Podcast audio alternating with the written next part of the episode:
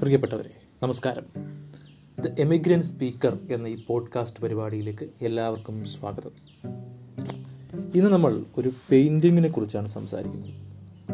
ആയിരത്തി തൊള്ളായിരത്തി പന്ത്രണ്ടിൽ ഇറങ്ങിയ nude descending staircase number two എന്ന മാർഷൽ ദുംഷാമ്പിന്റെ ലോക പ്രശസ്തമായ ഒരു ഛായാചിത്രത്തെക്കുറിച്ച്. ആയിരത്തി തൊള്ളായിരത്തി പന്ത്രണ്ടിൽ ഇറങ്ങിയ ഈ ചിത്രം നഗ്നതയുടെ ഒരു യാന്ത്രികമായ ചലനത്തെ അനുസ്മരിപ്പിക്കുന്നു. ദാദായിസത്തിന്റെയും ഫ്യൂച്ചറിസത്തിന്റെയും പ്രേരണകളാൽ ആഖ്യാനം ചെയ്യപ്പെട്ട ഈ ചിത്രത്തെ സംബന്ധിച്ച് നിരവധി വിവാദങ്ങളും അക്കാലത്ത് പുറപ്പെടുകയുണ്ടായി.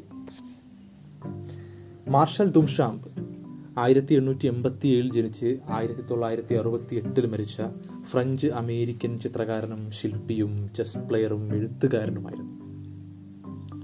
ക്യൂബിസവുമായും ദാദായിസവുമായും കൺസെപ്ച്വൽ ആർട്ടുമായും ഇദ്ദേഹത്തിന് ബന്ധമുണ്ടെന്ന് കലാചിന്തകരും ചരിത്രകാരന്മാരും പറയുന്നു.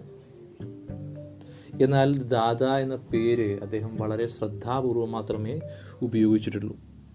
താൻ ഏതെങ്കിലും ഒരു ഗ്രൂപ്പിന്റെ വക്താവാണെന്നോ അല്ലെങ്കിൽ ആ ഗ്രൂപ്പുമായി ബന്ധപ്പെട്ട് ചിത്രം വരയ്ക്കുന്ന ഒരാളാണെന്നോ ഒരിക്കലും ദുംഷാം കരുതിയിരുന്നില്ല. ഹെൻറി മാത്യൂസുമായും പാബ്ലോ പിക്കാസോയുമായും കലാചിന്തകർ ദുംഷാമ്പിന്റെ ചിത്രങ്ങളെയും ചേർത്ത് വായിക്കുന്നു. പ്ലാസ്റ്റിക് ആർട്ടിൽ വന്ന ഒരു വിപ്ലവകരമായ പരിണാമത്തെ വികാസത്തെ ദുംഷാമ്പിന്റെ ചിത്രങ്ങളും ശില്പങ്ങളും അടയാളപ്പെടുത്തുന്നു. The nude descending the staircase number two എന്ന ചിത്രത്തെ ആസ്പദമാക്കിക്കൊണ്ട് കോവണി ഇറങ്ങുന്ന നഗ്ന എന്ന പേരിൽ സച്ചിദാനന്ദൻ ഒരു കവിത എഴുതിയിട്ടുണ്ട്.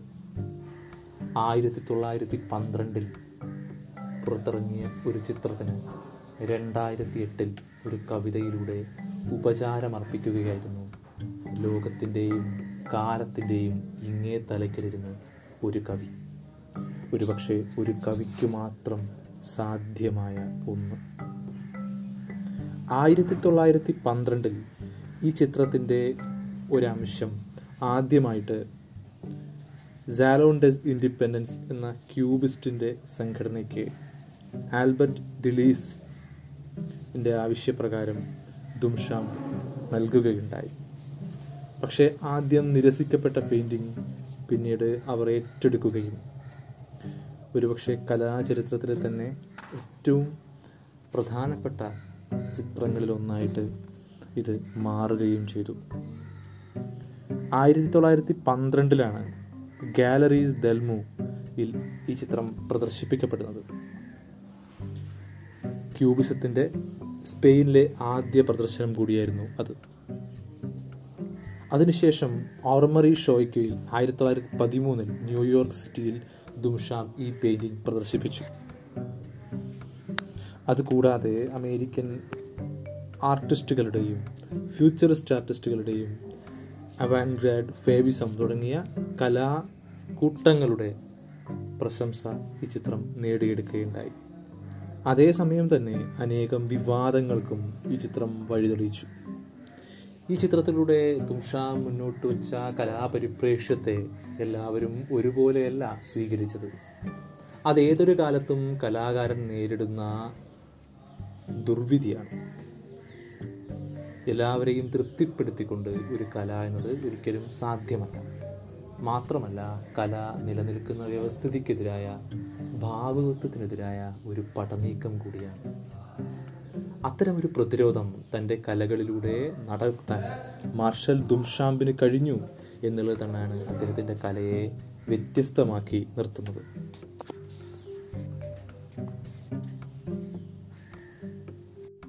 സച്ചിദാനന്ദൻ മാർഷൽ ദുംഷാമ്പിന്റെ കവിതയെ ചിത്രത്തെ ആസ്പദമാക്കി എഴുതിയ കവിത നമുക്ക് ഈ പോഡ്കാസ്റ്റിലൂടെ ഇന്ന് ശ്രവിക്കാം.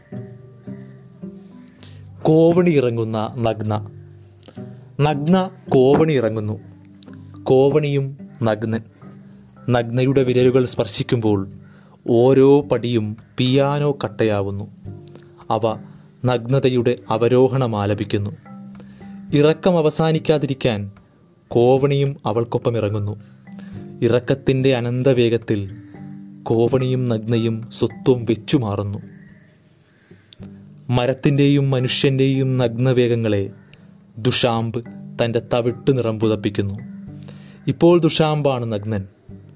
അവന് നൽകുന്നു പികാസോ തന്റെ നീല. വാൻഗോഗ് തന്റെ മഞ്ഞ.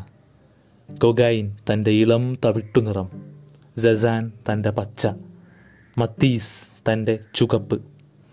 എത്ര നഗ്നതകൾ ചേർന്നാൽ ഒരു സൂര്യനാവും. ഒരു സ്നേഹവും രണ്ടുപേരിൽ അവസാനിക്കുന്നില്ല. ഈ പോഡ്കാസ്റ്റ് ശ്രവിച്ച എല്ലാവർക്കും നന്ദി പറയുന്നു. സ്നേഹത്തോടെ കൃഷ്ണദാസ്.